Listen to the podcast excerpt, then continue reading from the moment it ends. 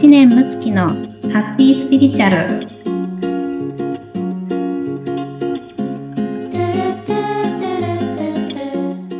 はい、えー、こんにちは。こんにちは。こんにちは。スピリチュアルメッセンジャーの知念睦月です。はい、村友です。よろしくお願いします。はい、今日もよろしくお願いいたします。はい、ね、あの春になりまして、えー、うちはですね、えーはい、子供がさんにん。いるんですが、ああさんにん、はい、はい、男の子ねさんにんで、はい、であの長男がですね、えー、中学生に上がります。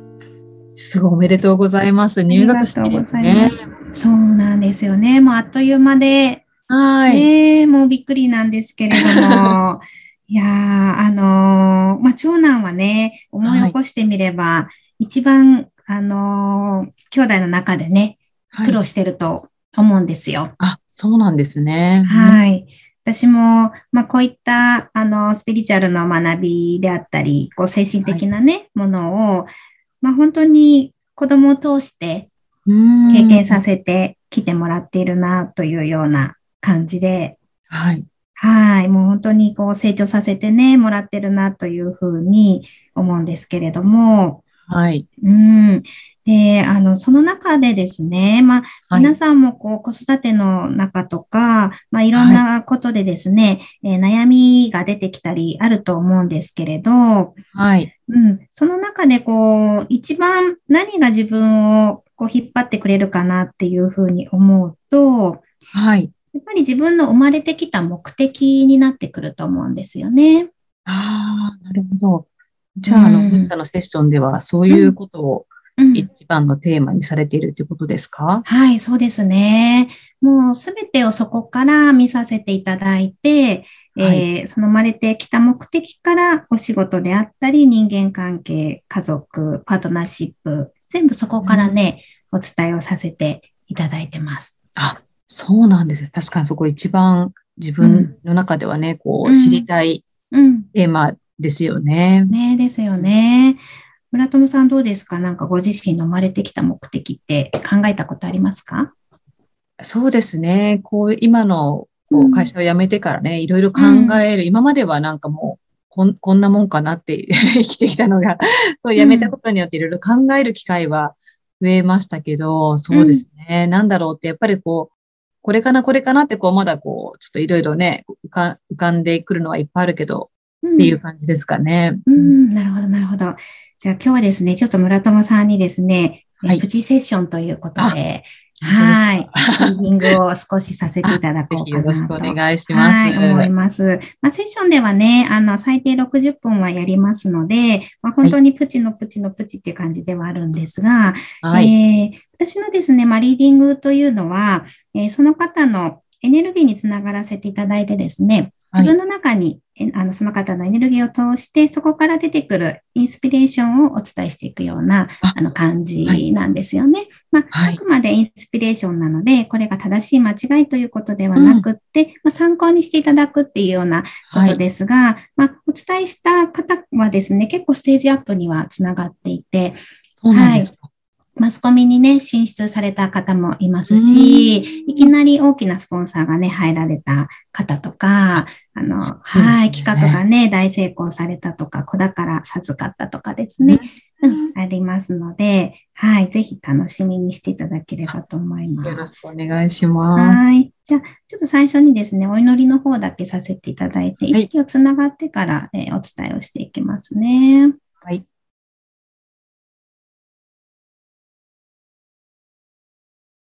ですね、私あの、あのビジョンで、えー、シンボルで出てくるんですけどね、今出てきたのがね、すごく可愛らしいイメージだったんですけれども、あの、茶色のね、あの、うさぎちゃんがこう出てきてるんですよね。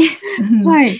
で、あの、背景は、まあ、ピンクのこう、ふわふわした、こう、毛布のようなね、えー、ところに、はい、えー、茶色のこう、うさぎちゃんがこう、いるようなね、感じなんですよ。うん。はい、で、こういったシンボルがね、出てきた場合、私はちょっとこの中に、はい、うさぎの中に入らせていただいてね、あのそこからの声をちょっとお届けしたりするんですけども、はい、お待ちくださいね。うんとね、えー、うさぎのね、名前はソフィーって言ってくれてるんですね。はい、うん、ソフィーちゃんがね、言ってくれていて、ね、私はね、あの、哲学を愛するのよっていうふうに言ってるんですね。うん、私はね、哲学を愛していて、文学を愛していて、いろんなことをね、考えていきたいのっていうふうに言ってるんですよ。うん。でね、いろんなことをね、考えていくために冒険をしていきたいんだっていうふうに言ってるんですよ。うん。で、いろんな方にね、会ったりとか、いろんな世界をね、見ていって、私はね、解読していくことができるのよっていうふうに言ってるんですよ。うん。なのでね、えたくさんこう、まあ、うさぎがね、ぴょんぴょんと跳ね回って、いろんなところにね、こうね、あの、嗅覚使って、うん、行きますよね。もう見たもの、こう、あ、あれ楽しそうとか、あれなんだろうっていう感じでね、こういう匂いがする、こういうのが聞こえるっていうふうに、まあ、うさぎちゃんっていうのはすごく五感がね、発達してますから、そのご自身の、まあ、感覚を持って、いろんなところをこう冒険しに行くわけなんですよね。うんうん、そのようにね、あの、まあ、こう体全部でこう体験していきたいっていうような感じなんですよ。で、うん、うん、すごくね、受け取ったものをご自身の中で、あの、こう、まあ、沈殿させていって、で、そこから、こう、解読したものとか、こう、通ってきたものを、最終的にね、こう、アウトプットできるような、そんな感じなんですよ。うん。はい。でね、なので、えっと、村友さんは、うん、何か、こう、明確に、えー、行動を決めたいとかですね、プランを立てたいとかいうところも、今まではね、観念としてあったかもしれないんですけれども、それが逆にご自身を苦しくさせてしまって、ご自分のね、良さを取ってしまうんですよ。確かに。うん、はい、そうなんです。なので、そんな風にしてる人もいるかもしれないけれども、村友さんは村友さんのこの感性で生きていくというのが一番のパフォーマンスになってくるんですね。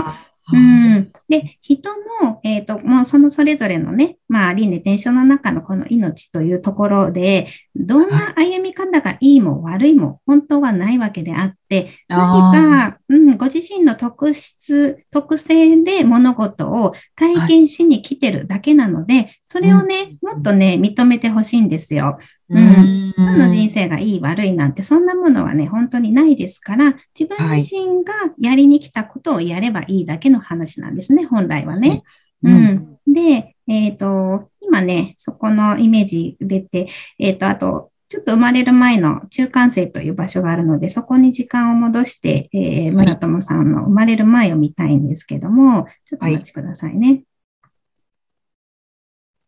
はい、うんうんうん、すごくね、あの、こう、この世界を見てね、こう、感心してるというか、えー、こういうのもあるんだ、ああいうのもあるんだって、こうね、目を見開いてるような感じなんですよ。で、うん。で、やっぱりね、あの、解読したいがすごく強いので、えこの世の真理を知っていきたいとか、えー、何が生き方としていいのかとかね、そういった本質的なことを知りたいとか、あの人とこの人の違いって何だろうとかですね、はい、そういった何か最終的な、まあ、こう、法則というか、えー、一つのこう、真のようなものを、えー、ご自身でね、はい、見ていきたいっていうようなところで、で、この村友さんだからの、この分析がやりたいわけなんですよね。はい、いろんな方がいろんなものを見て分析すると思いますけれども、村友さんというこの感性を使った分析をご自身でしたいし、その感覚が好きなんですよ。こう自分に落とし込んでいって、こうだってこう出すのがすごく好きなので、快感なんですよね。それはある意味ね。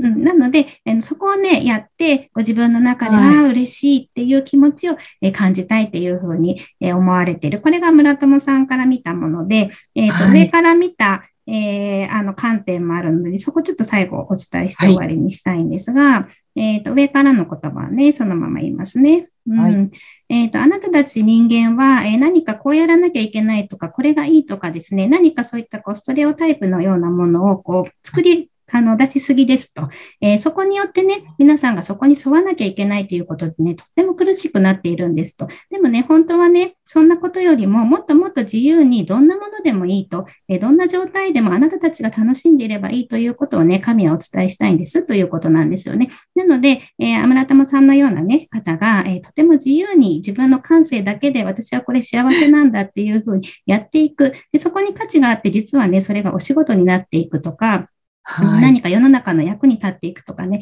そういったところをね、見せてあげてほしいんですということなんですよ。なのでね、うん、あなたもっとね、あのフットワークが本来、えー、うさぎのように軽い方なので、もうどんどんどんどんいろんなところにね、冒険しに行ってくださいと。なので、はい、自己肯定感をしっかり持って、もうそこです。もう本当そこだけなんです。この状態が私はいいんだ、好きなんだ、嬉しいんだ、何かあるんだっていうふうに思って、えー、どんどんと楽しんで走り回ってくださいねっていうような感じでね、はい、今来ているので、はい。ちょっと今のね、ご参考にしていただきます。ありがとうございます。なんか本当にちょっと、はい、なんかドンピシャというか、うんうん、まさに今そういうことをね、やりたいし、まあちょっとやりかけてはいるけど、うん、やっぱりなんか不安があって、本当にそれでいいのかなっていうのが、やっぱりこう、うんうんうんとのせめぎ合いというか、はい、それをしようって決めたはずなのにどうだろうって思ってたこともそのまんまあの言っていただいて、なんかもう安心しました。それでいいんだって。あ、そうなんですよ。で、ここの最終的なちょっと悟りのお話になるんですけどね、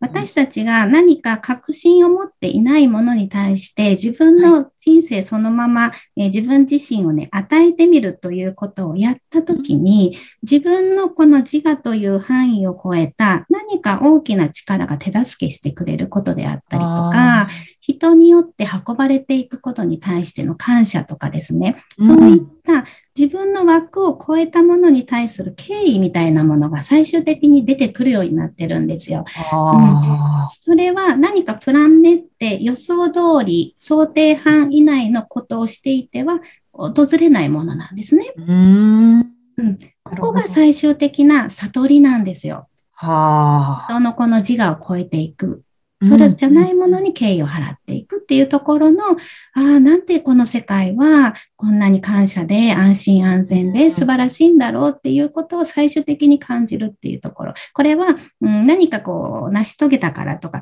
お金持ちだからとか、何かがこう人間関係が幸せだからとかではないものの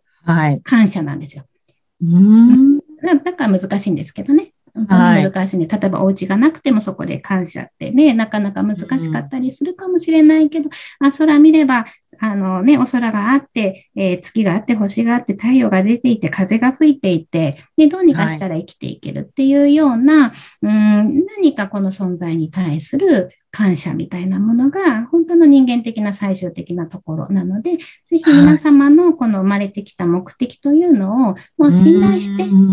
自己肯定して、与えてみるということをやったときに、どんな奇跡が待っているのか、どんな学びがあるのかっていうところを、あの、ワクワクしながらね、道をこう楽しんでもらえたらいいかなというふうにやっております。ありがとうございます。ちょっとあの、うさぎのなんかね、こうちょっと目に映るところに私置いとこうかなって。もうぜひぜひ。大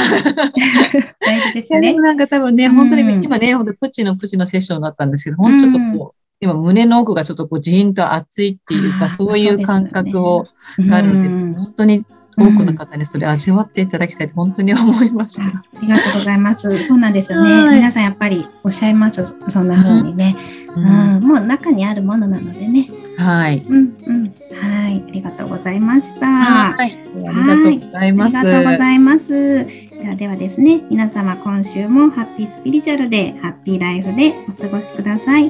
りがとうございました。ありがとうございました。